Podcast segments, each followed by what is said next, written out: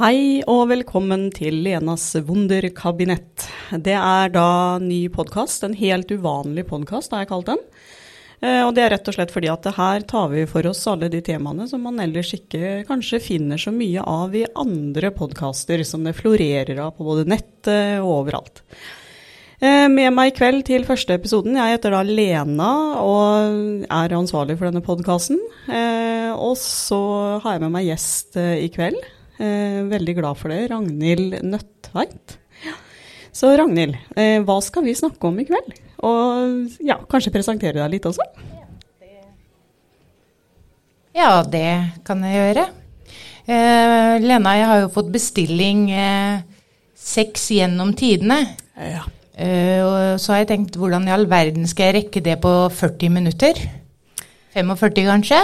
Nei, vi må jo bare hoppe i det da, vet du. ja. Ja.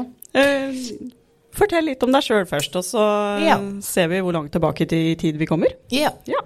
Ragnhild Nødtveit heter jeg. Jeg er uh, utdanna sykepleier, sexolog og familieterapeut. Um, har en spesialisering på relasjonsbygging og noe som heter Imago-modellen. Eh, har uh, og jobba mye i forhold til rus og psykiatri, og hatt et engasjement nå på seksuell helse i Røverradioen uh, de siste tre åra. Så jeg har vært, og, vært rundt i eh, flere fengsel i Norge og, og hatt gruppesamtaler og foredrag. Ellers så forsto jeg nå at vi var kollegaer, for vi jobber begge Ja. to på Høgskolen i Østfold. Høgskolen i Østfold, men det er litt forskjellige avdelinger. Ja, Men eh, kollegaer er kollegaer. Kollegaer er kollegaer like fullt, så nå kan vi møtes i pausen og snakke om sex gjennom historien. Ja. Ja, ja, det blir bra. Så hvorfor ikke? ja, hvorfor ikke? Men du nevnte noe som het Var det Imago-modellen du nevnte? Ja. Ja, hva er det for noe? Jeg er litt nysgjerrig her. Ja, Det er egentlig eh, Det er en eh, modell eller en teori hvor vi har fokus på, på hvordan eh, relasjoner påvirker oss i livet. Ja, Fra, fra vi er født og gjennom hele livet. Og der kommer vel kanskje litt uh, seksuell helse inn også? Ja, det syns jeg henger ganske tett sammen. Og så er det jo sånn da, sex gjennom historien. Jeg bare kasta ut et sånt lite tema, jeg. Sånn, i- sånn Bare for moro skyld. Bare for moro skyld. Ja. Eh, og da lurer jeg på, nå er jeg litt sånn spent på ja, hvor langt tilbake i historien tenker du at vi skal? Hvor skal vi begynne, tenker du? Nei, jeg tenker at vi skal tilbake til 1400-tallet. Det er lenge siden. Ja, det er veldig, veldig lenge siden. Men det er jo sånn at eh, sex, da, eller seksualitet, det er jo på en måte en kraft som bor i oss og har egentlig bodd i oss til alle tider. Eh, også nå. Ja. Så vi er født med en seksualitet, og vi dør med en seksualitet. Og så spør jeg en kollega i dag, og så sier jeg hva, hva skal jeg egentlig snakke om når jeg skal på den livepodkasten? Så sier hun sånn Hva skjer i kroppen, og hva skjer i toppen når det kommer til seksualitet? Det syns jeg er en veldig bra beskrivelse. Og da lurer jeg på hva er det som skjer i kroppen og toppen? Er det likt? Har det alltid vært likt? Ja, hvis vi går helt på sånn primitivt nivå, så er det jo det. Ja. Ja. Men så er det jo spørsmål om hodet, hjertet og, og underlivet snakker sammen, da. Gjør det det? Nei, det gjør jo ikke alltid det, da. Nei. Nei. Nei. Men har det alltid vært det synet? Nå snakka du liksom tilbake til 1400-tallet og sånn. Eh, har det vært noen eh, tidlige forsøk på å forstå den sammenhengen der eh, allerede da, eller er det noe som er en del av moderne forskning? Nei, jeg tror at, eh, at vi har prøvd å forstå seksualiteten til alle tider, eh, men med ulike synsvinkler. Eh, men, men det er uten tvil at, at seksualiteten påvirkes av samfunn, kultur og religion. Mm. Ja, det er jo de komponentene som, som spiller inn. Så da er jeg litt sånn spent på, ja, når eh, Hvis vi går litt tilbake i tid, da, hva er største forskjellen da, fra synet på seksualitet eh, fra, ja, for 600-700 år siden og fram til i dag, tenker du? Nei, jeg tenker at eh, kvinnen spesielt står mye mer fritt da, enn det, enn det kvinnen har gjort tidligere. Um, vi kan jo gå tilbake til 1400-tallet, 1500-tallet, der korsfarerne satt kyskhetsbelte på, på hustruene sine. Eh, både for å Ja, det hadde to funksjoner, egentlig. Eh, unngå at eh, hustruen ble voldtatt, og unngå at eh, hustruen fikk seksuell lyst på en, på en annen mann. Det- Eller kvinne, for så vidt. Ja, for det, det, det gikk vel litt i, i litt sånn kvinnekos den gangen også. Alltid vært litt kvinnekos. Ja. Ja. Litt vanskelig med kyskhetsbelte, da. Ja. Ja. En utfordring. Men hvordan fungerte disse kyskhetsbeltene? For nå er jeg litt sånn nysgjerrig på hvordan er de bygd opp? Jeg har jo sett noen sånne bilder og sånn, men Ja, altså, De bildene jeg har sett, så er de i hvert fall laga i jern Ja. og ser ut som en type bleie. Eh, hvor det er en lås på undersiden, altså akkurat der hvor vagina er, da. Vaginaåpningen. Der er det en låsemekanisme. ja. Var det, men det var ikke kodelås? Det var ikke funnet opp ennå? Nei, det var ikke funnet opp. Nei. Nei. det var med nøkkel. Med nøkkel. Ja. Ja. Men hva gjorde de da når de skulle på do og sånn? Ja, tisse fikk de nå gjort. Uh, avføring kan vel ha vært en litt større problemstilling. Uh, og jeg tenker at det etter hvert har begynt å lukte litt, for på innsiden så var det jo uh, type tøy Ja. som sikkert fikk litt søl på seg, og sikkert litt sekret.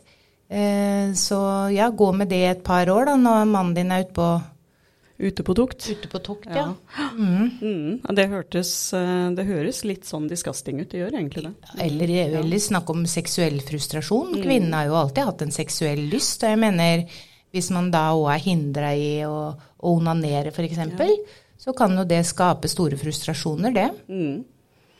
Så, men, men så er det dette med kyss. Med mindre du kan hjerteorgasmeteknikk, da. Ja, så det er en egen teknikk, altså? Ja. Ja. Ja. ja. Hva går den ut på? Nå ble jeg litt sånn nysgjerrig, den har jeg ikke hørt om før. Nei, det er altså at du skal, du skal på en måte komme inn i et så rolig modus da, at du på en måte klarer å koble hjertet ditt opp imot seksuell lyst, sånn at man opplever at man får en orgasme i hjertet. Det høres veldig avansert ut. Ja, Ja. For de fleste så er det jo det. Mm. Men, eh, men det er ikke noe forskning som tilsier at det var eh, mange hjerteorgasmer under kyskhetsbeltetida. Eh, nei, det har jeg ikke lest så mye om. Nei. Nei. Men det var noe, vi prata jo litt her i stad også om disse kyskhetsbeltene. eh, og så nevnte du jo at de, jo, de var jo i bruk ganske lenge. Ja da, men eh, de endra jo så På 1800-tallet så var det jo legene som, som forelska seg litt i det her med kyskhetsbelter. Og det handla jo om at kvinnen ikke skulle onanere. Eh, og at, eh, at eh, det var en sannhet at hvis kvinner onanerte, så ville de bli psykisk syke. Eller kunne øh, bli hysteriske, da. Utvikle hysteria, rett og slett. Rett og slett. Ja. Og da har jeg hørt noe om det at det var jo det, var jo det momentet hvor vibratoren ble oppfunnet. Ja. Ja. Så det skulle kurere hysteri, rett og slett. Ja. Så mange bruksområder der. Men hvor, eh, hvor langt opp eh, i tidsperspektivet snakker vi om at vi, dette kyskhetsbeltet var tatt i bruk, da? Eh, tatt i bruk fram til ca. 1930. Det er ganske nylig. Ja. Ja. Var det også, men da var det ikke mange som var ute på tokt. Var det andre grunner til at de hadde disse kyskhetsbeltet? ja, da kan man jo tenke at det var for å forhindre, forhindre at eh, kvinnen skulle onanere, da. Ja. Mm. Så den troa sto ganske sterkt i at kvinner hadde ikke behov for det. Altså kvinnen, altså Seksualiteten var jo for mannen. Eh, kvinnen var jo, for å, var jo der for å skulle føde mannens barn. Så det er klart at det har skjedd en utvikling i forhold til eh, kvinnen og seksualitet og fri utfoldelse på en litt annen måte enn det det var før i tida. da. Mm. Ja. Så da har vi, nå har vi liksom vært tilbake liksom sånn på 1400-tallet og sånn, men så har jeg hørt noen rykter, da. Jeg har hørt masse rykter. Og det er jo da under vikingtida så var det jo litt sånn at kvinnelig seksualitet var nesten litt sånn sidestilt med mannens, for det var litt, eh, det var litt sånn eh, hedensk, ikke sant, at ja, det, litt sånn eh, å ha sex med hverandre, det gikk jo alle veier, holdt jeg på å si. Det var ikke nødvendigvis uh, knytta opp mot et ekteskap. Eh, og så tenker jeg at uh, innføring av kristendommen, da, den har jeg hørt kanskje kunne sette en demper på dette ville, utsvevende seksuallivet. Mm. Hvis, det, hvis det var tilfellet, da. Jeg er jo litt i tvil om det faktisk er tilfellet. Men eh, det kan jo ha stemt, kanskje? Hva tenker du har stemt? At eh, det, var, eh, at det var kristendommen som kom og satte standarden for hvem man skulle være seksuelt aktiv med. Ja, det har du nok helt rett i. Eh, kristendommen har jo hatt mye å si når det kommer til eh, sex og seksualitet, og på en måte satt noen ganske sånne stramme retningslinjer og på hvordan du skulle leve og, og hvordan, eh, hvordan du skulle te deg, da. Mm. Mm. Det var dette med moralen. Ja, moral, og hvis man på en måte ikke klarte å forholde seg til det kristne regelverket rundt seksualitet, så, så ble du jo påført skam. Ja. Og eh, hva, vet du hva slags type skam man ble påført da? Var det bare rykter, eller var det Nei, Mer altså det, synlig, liksom? det var jo mer eh, Man ble jo på en måte det var, ingen, det var jo ingen som ville ha deg da, hvis du på en måte hadde flere sexpartnere. Nei. Eh, sex før ekteskapet var jo på en måte et tabu. Men så skal det sies òg at det, det er eh, vi, vi snakker ikke mye om det, men det fins jo fortsatt miljøer der hvor på en måte man er opptatt av at sex hører ekteskapet til, og det er sånn det skal være. Noen sånne mm, udiskutable, stille regler. Så det er sånne uskrevne normer som, som verserer da i visse lukka miljøer, kanskje? Ja, Ja. visse lukka miljøer. Mm. Hva mm, tror du at eh, effekten av det eh, er mm, like mm, Hva skal jeg si for noe? Like mm, ille da, på de, de det gjelder i dag, som det var den gangen? Er det et miljø der sånn som de liksom blir utstøtt fra? Nei, men altså det er klart at det har jo vært en eh, Vårt land har jo hatt, uh, hatt debatter uh, senest i, i 2020 uh, hvor, hvor enkelte frikirkemiljøer fikk beskjed om at hvis man hadde flere, flere seksualpartnere, så ville man etter hvert føle seg som en epleskrott. Var det faktisk Det er ganske nylig, det er 2020. Ja, det Ja. er ganske nylig. Mm. Tenk deg hva det gjør med de som da tror på dette her, da. Ja. Det er jo Ja. Men det er klart at eh, sånne utsagn blir veldig lite snakka om og diskutert og tatt på alvor. Mm. Det er jo ikke så ofte man hører om det i media. Men eh, jeg har jo også sett eh, og lagt merke til det at mange av disse veldig konservative parallellsamfunnene som vi har i Norge, eh, har jo gjerne også egne lukka TV-kanaler og kanaler på sosiale medier. eh, hvor de kanskje sprer en del frykt blant særlig unge, da. Ved å prate om seksualitet på en kanskje litt sånn eh, negativ og syndefull måte. Ja, syndefull, ja. Og syndefull måte eh, opp imot eh, sex, eh, og, og kommunisere at, at sex er synd, eh, skaper jo et stort spekter av skam, skam, og, og det vil si seksuell uhelse. Mm. Eh, fordi man vet ikke hvordan man på en måte skal, skal forholde seg til den naturlige delen av seksuallivet som eh, alle mennesker er født med. Mm. Så det, da er det jo litt sånn at de heller anerkjenner jo ikke at man er født med en seksuell helse, da. Nei, og det er jo litt sånn eh, Vi har jo altså på, på 50 eller 60-70-tallet vil jeg si, så var det jo en endring i forhold til at seksualiteten ble anerkjent, og anerkjent som et, et, et nytelseskomponent, da, som jeg liker å, å si det. Eh, og så kom det jo etter hvert noen, noen eh, klare liksom, definisjoner fra Verdens helseorganisasjon, eh, som kom av eh, ja, den som jeg på en måte har sett, den fra 1976, hvor det på en måte står noe om at, eh, at seksualiteten er eh, naturlig fra man er barn, og det skal man sette fokus på, og det er viktig å på en måte eh, belyse. Og så kommer det en ny definisjon i, i 1986 som jeg syns kanskje er enda bedre, hvor Verdens helseorganisasjon sier at mm, seksualiteten kan ikke sidestilles eh, fra andre sider i livet. Og det gjelder da barn, mann og kvinne. Og nå etter hvert eh, det vil si altså, mann, kvinne og barn var det den gangen, da i Ja, ikke sant. 1986. Ja. Og det begynner å bli ganske lenge siden nå. Og så har vi Jeg tenker liksom at vi kanskje ikke Vi har ikke kommet så langt, på en måte.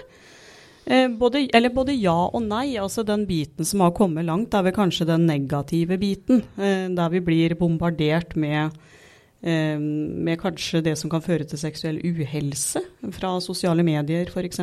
Og all den pornografien som florerer på nettet og sånn. Vi tenker liksom noen ganger at det kanskje vi lever i en sånn opplyst tid, men er det egentlig så opplyst, tenker jeg da. Jeg vil jo si at eh, nei. Eh, jeg vil si at mediebildet på en måte skaper eh, for unge mennesker kanskje en litt sånn forvirringstilstand. Fordi at det som blir presentert i media er noe helt annet enn det de, de lærer kanskje på, på, barne- og ungdomsskolen og videregående. Mm. Og det kommer jo stadig tilbakemeldinger på det at seksualundervisninga i, skole, i skolen og i grunnskolen er for dårlig. Og, og, det kommer historier på at man fortsatt lærer å tre kondom på en banan. Mm. Eh, og det lærte jeg for 30 år siden, mm. eh, når jeg eh, gikk på ungdomsskolen.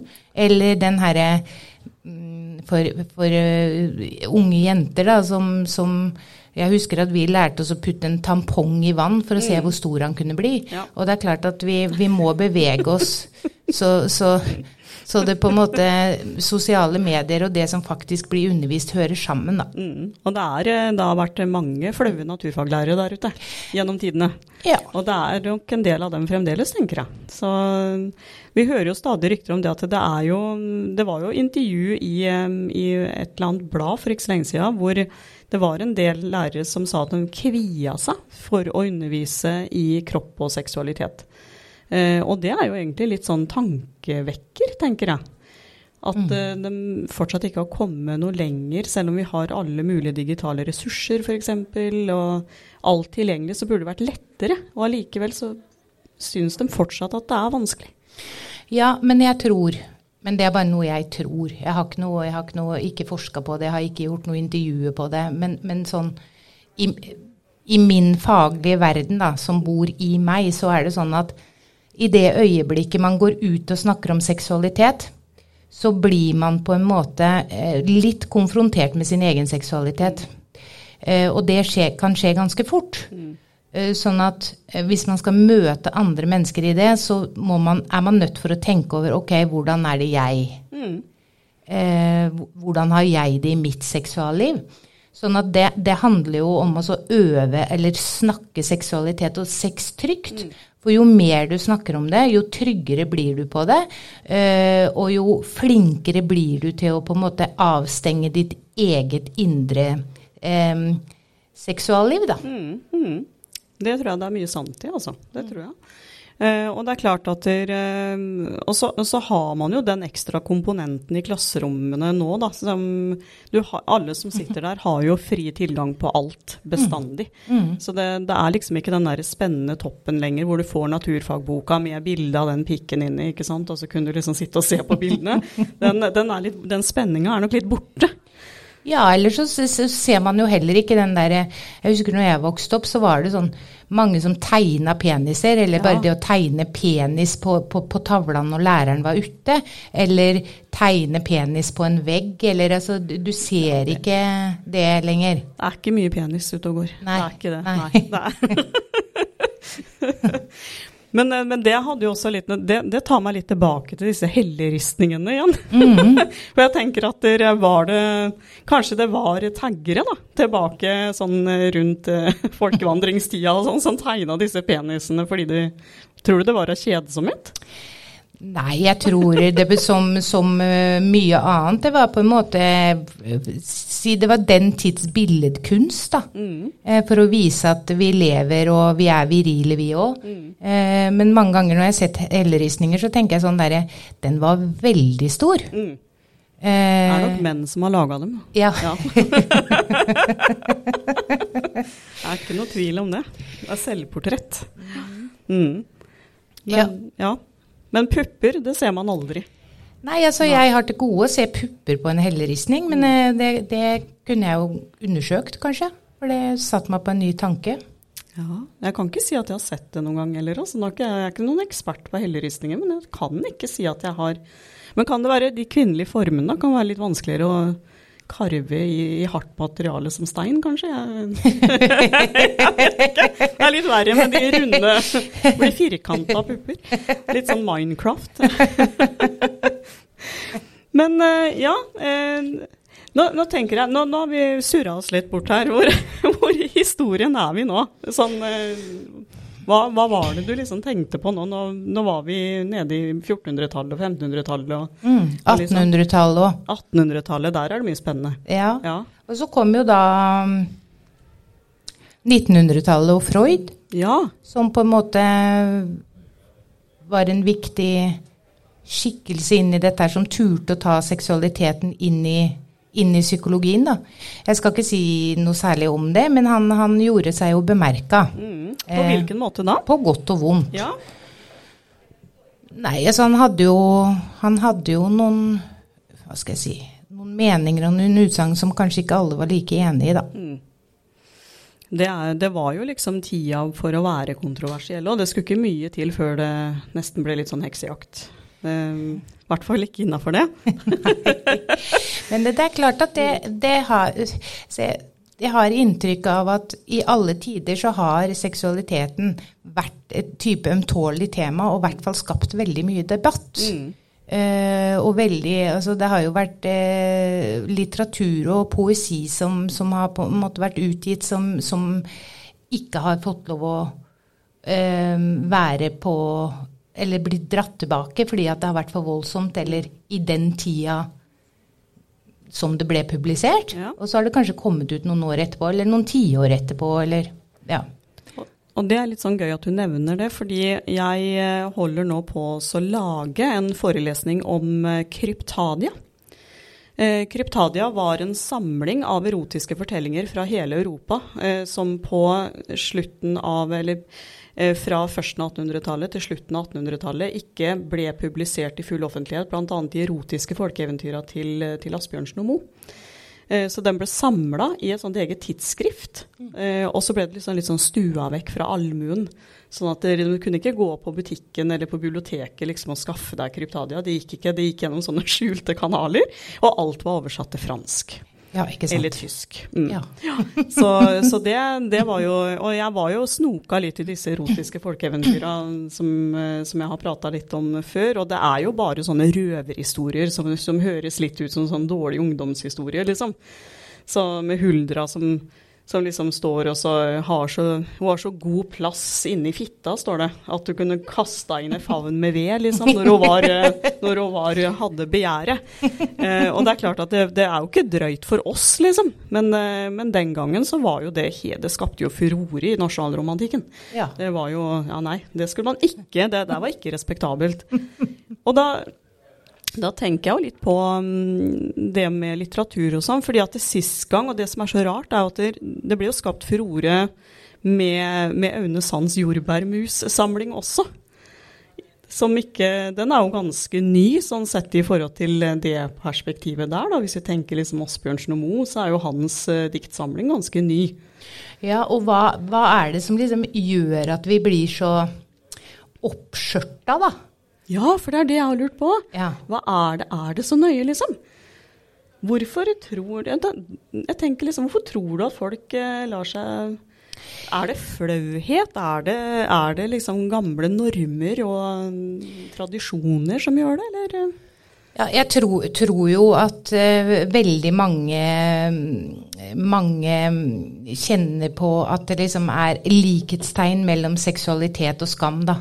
Uh, og at det på en måte er litt sånn hvor, Hvordan har du lært seksualiteten din? Hvem er det som har oppdratt deg inn i altså Hvem er det som har snakka med deg om seksualitet? Har du i det hele tatt vokst opp i en familie som har snakka om det?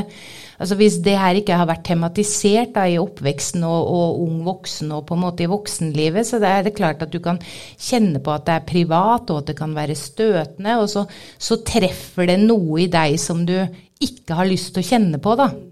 Eh, fordi at eh, F.eks. hvis du leser en erotisk bok eller en erotisk novelle, så kjenner du på at ok, her fikk jeg her er det noe som svulmer opp i mm. underlivet mitt. Nå blir jeg, nå blir jeg lysten og kåt. Mm. Eh, så vil man kanskje ikke erkjenne det for seg sjøl, da. Eh, så, uh, så istedenfor å tørre å gjøre det, og kjenne på lyst og kjenne på at det svulmer og kjenne på at man, man blir kåt, så, så, så, tar man avstand for det fordi at man mm, en, en, form for å beskytte seg sjøl, da. Mm, mm. Rett og slett uh, føle at det her er så skambelagt, så det er en følelse som man ikke orker å relatere seg til. Ja, og det er, er veldig mange mennesker der ute som kjenner på en stor skam rundt seksualitet, mm. som syns at det å onanere og det å snakke om å onanere eh, er er, er, flaut og skam... Ja, altså, og at de, eh, noen klarer ikke å oppnå orgasme. Kvinner som ikke klarer å oppnå orgasme ved å stimulere eh, klitoris fordi at, eh, det, fordi at eh, man skal ikke oppleve den form for nytelse. da. Mm. Klarer ikke å slappe av.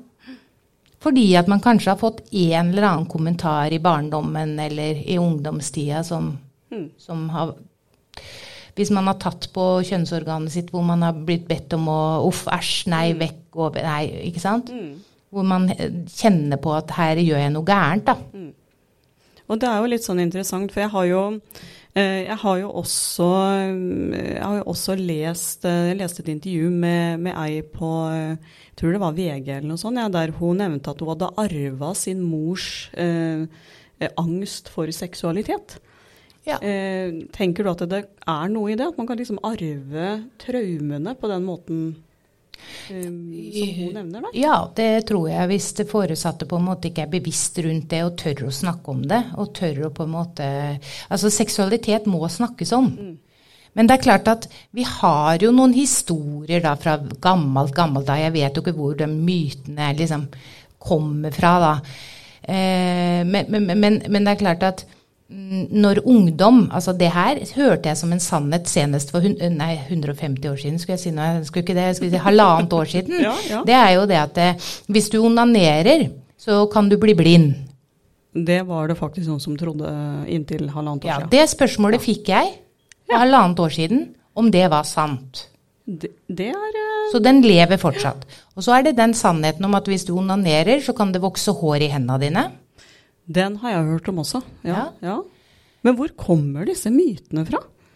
Ja, altså det er, jo, det er jo en form for skremselspropaganda for å få øh, ungdom vekk fra onani, da. Mm.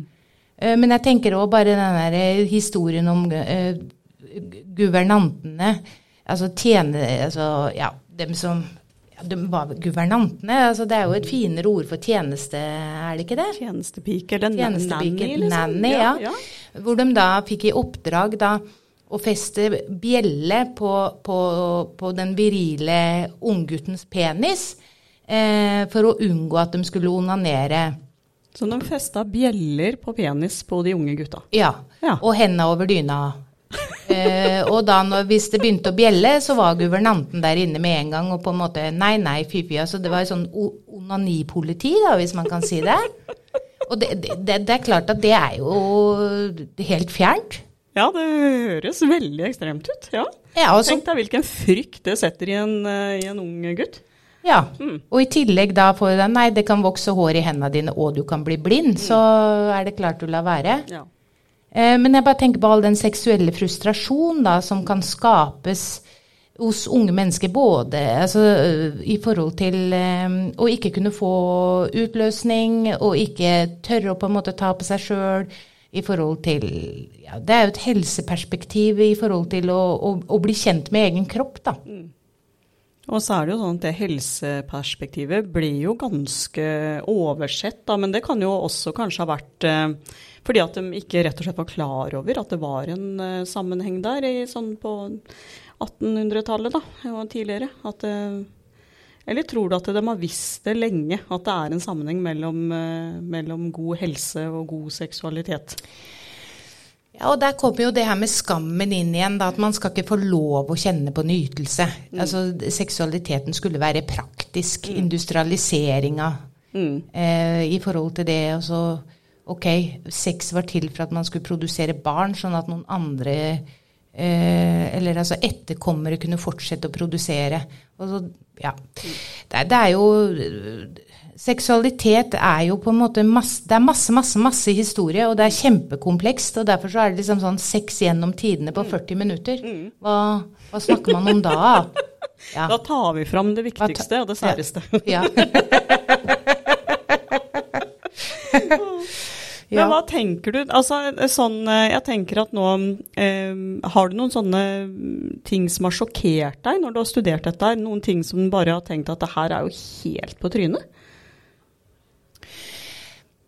Nei, nei, altså Når du tar en utdanning som sexolog, eh, så eh, er altså En av de tinga du lærer veldig tidlig på studiet, er at du skal på en måte romme alt. Mm. Du skal på en måte det, det, er en øvelse, det å på en måte Du, du skal ikke bli sjokkert.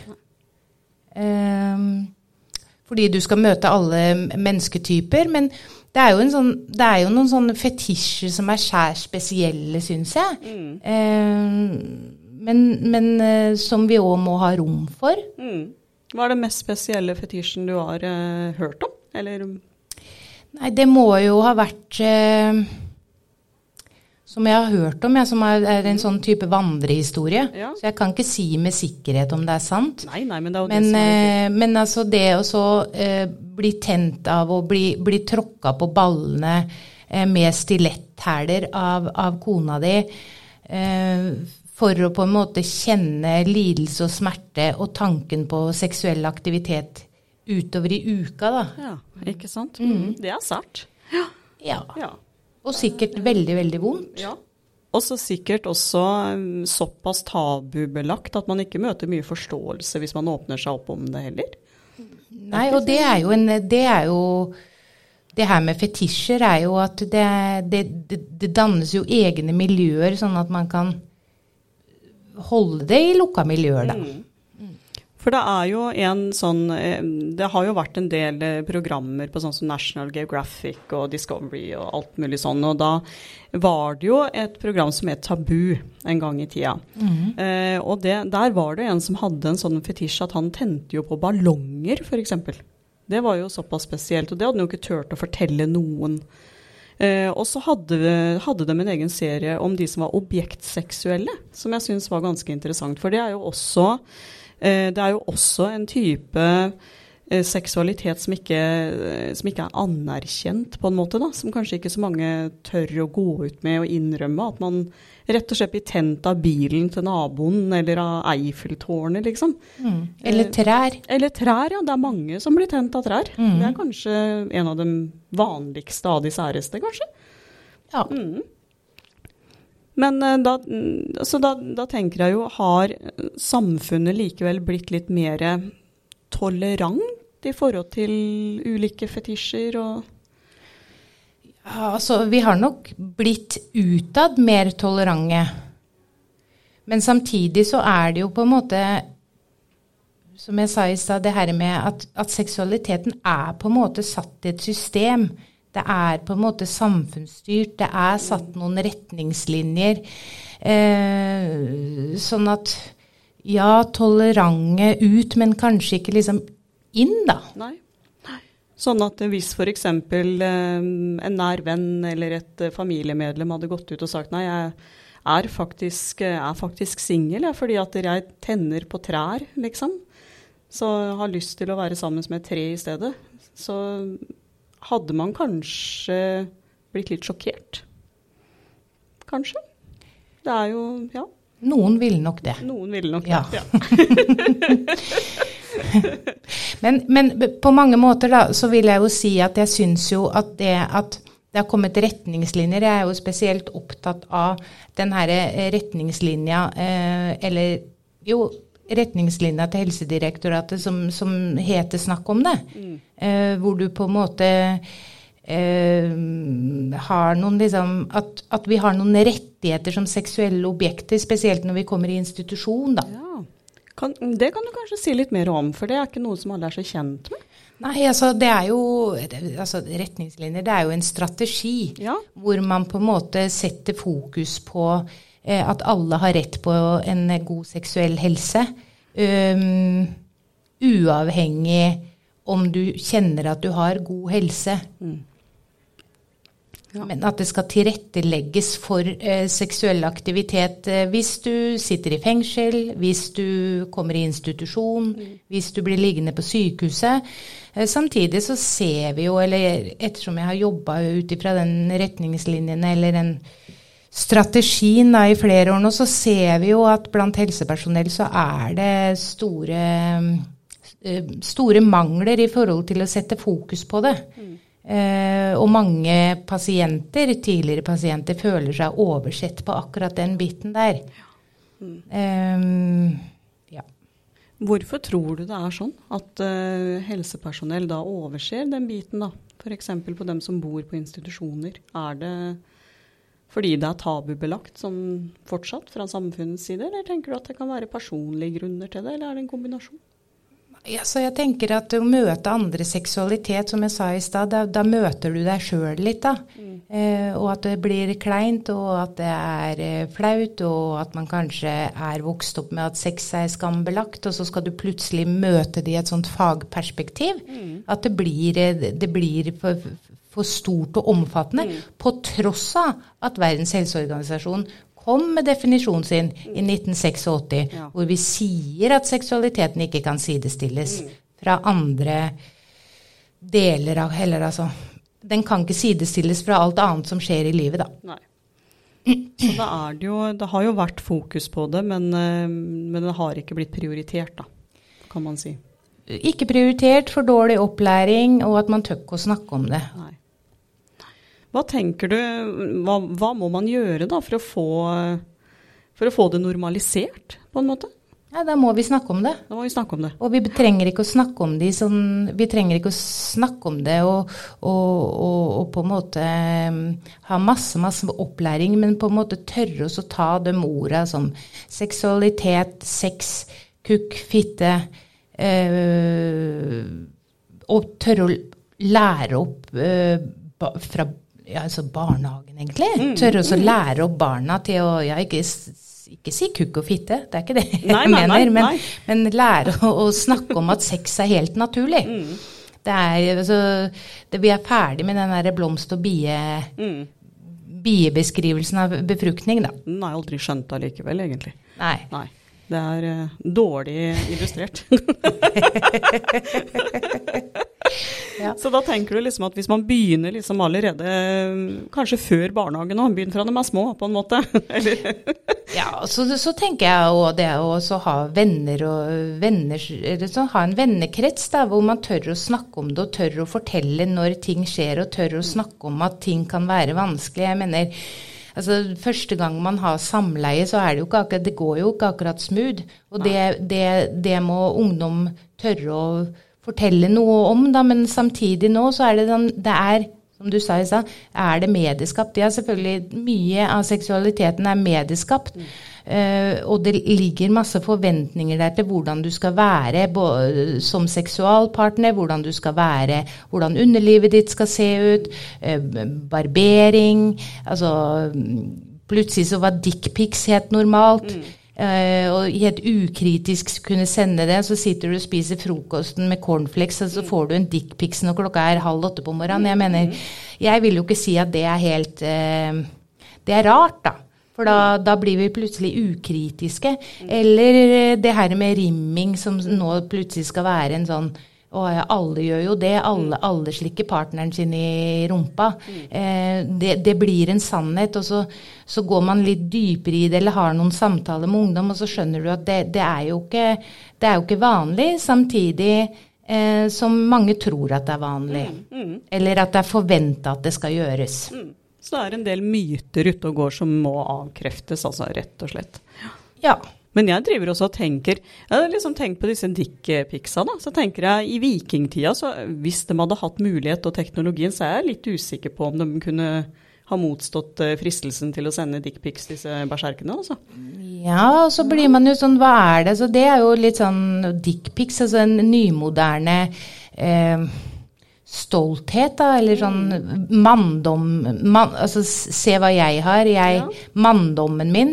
Ja, for det er så primitivt. Ja ja, men vi er tenker- primitive. Ja, og det er det jeg tenker at her har vi liksom eh, muligheten til å vise oss fra vår beste side, og så er det den siden de velger å, å fremheve. Da. Så det er jo ja, um, litt sånn Jeg tenker at menn har ikke forandra seg mye gjennom historien, ja, men far. Nei, men altså, det er jo altså, det, det, er jo det er jo en sånn ting som ikke, ikke snakkes om. Fordi, fordi, når det kommer til at man blir kåt, når man blir lysten, når man på en måte kjenner at det svulmer, da, altså kvinnen som kjenner at det svulmer i underlivet og klitoris vokser, mannen får blod i penis og erigert penis, og, og så, så, blir du jo primitiv. Du har lyst til å putte den, ikke sant? Mm, mm. Eh, og det Sånn skal det ikke være. Vi skal på en måte være det skal vi ikke snakke om. Nei. Det, det holder vi kjeft om. Ja. ja. Skal ikke si noe om det. Nei. ja. Eh, er det noe du har lyst til å legge til sånn eh, avslutningsvis, som du føler at det må vi snakke litt mer om nå akkurat på tampen? Sånn eh, før vi gir oss, holdt jeg på å si. Komme med noen oppfordringer eller noen anekdoter eller et eller annet sånn Nei, nei, men jeg, nei, jeg oppfordrer jo folk til å onanere, da. Og mm. bli kjent med kroppen. Jeg oppfordrer folk til å tørre å snakke om seksualiteten.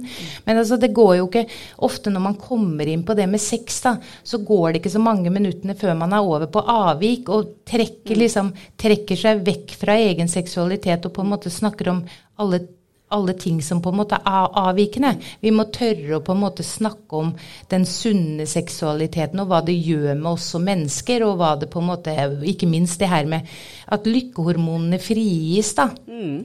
Men som sagt, nå snakker jeg jo på en måte om, om seksualiteten som et nytelseskomponent. Mm. Eh, men jeg har vel kanskje ikke sagt noe om klitoris heller. Nei, det syns jeg, jeg vi skal ta. Som, som jeg òg kunne ønske at, at uh, man turte å utforske litt mer, da. Eh, fordi det er et organ som, som, faktisk bare har én funksjon, og det er å, å skape nytelse hos kvinnen. Mm. Eh, og, og, den er stor. Eh, vi ser den kanskje bare som en liten knapp. Eh, men den har da Det er et klitorishode, og det er en type forhud. Og klitoris er 10 cm og går inn i kvinnens kropp. Er den så stor? Den er så stor. Wow. Og er da Det er svampelegeme. Som en penis. Som en penis. Og i tillegg så er det da 10.280 nervetråder. Så det skal i utgangspunktet være helt umulig å ikke få en orgasme når det er så mange nervetråder. Og det sies jo, jeg vet ikke om jeg skal si det, men det sies at hvis en kvinne blir berørt på klitoris, med forutsetning om at man klarer å slappe av, selvfølgelig, mm. men med 20 minutters berøring av klitoris, så skal en kvinne være i stand til å oppnå orgasme. Mm. Og allikevel så er det så mange kvinner som går rundt og hevder at de aldri har oppnådd orgasme. Ja. Er det Da må det jo være noe gærent, tenker jeg. Ja, og da er det litt sånn Hva er historien her? Mm. Det er nettopp det. Da må jeg bare takke deg så mye for at du kom og ville være gjest på premieren her. Eh, og, så, og, så, tenker jeg at det her skal jo streames ut. Ja. Så da håper jeg at det er mange som, eh, som hører på dette her da, og tar oppfordringa og går hjem og enten onanerer eller tar en skikkelig runde med partneren. Tusen takk for at jeg fikk komme. Ja, takk for tilliten. Tusen takk.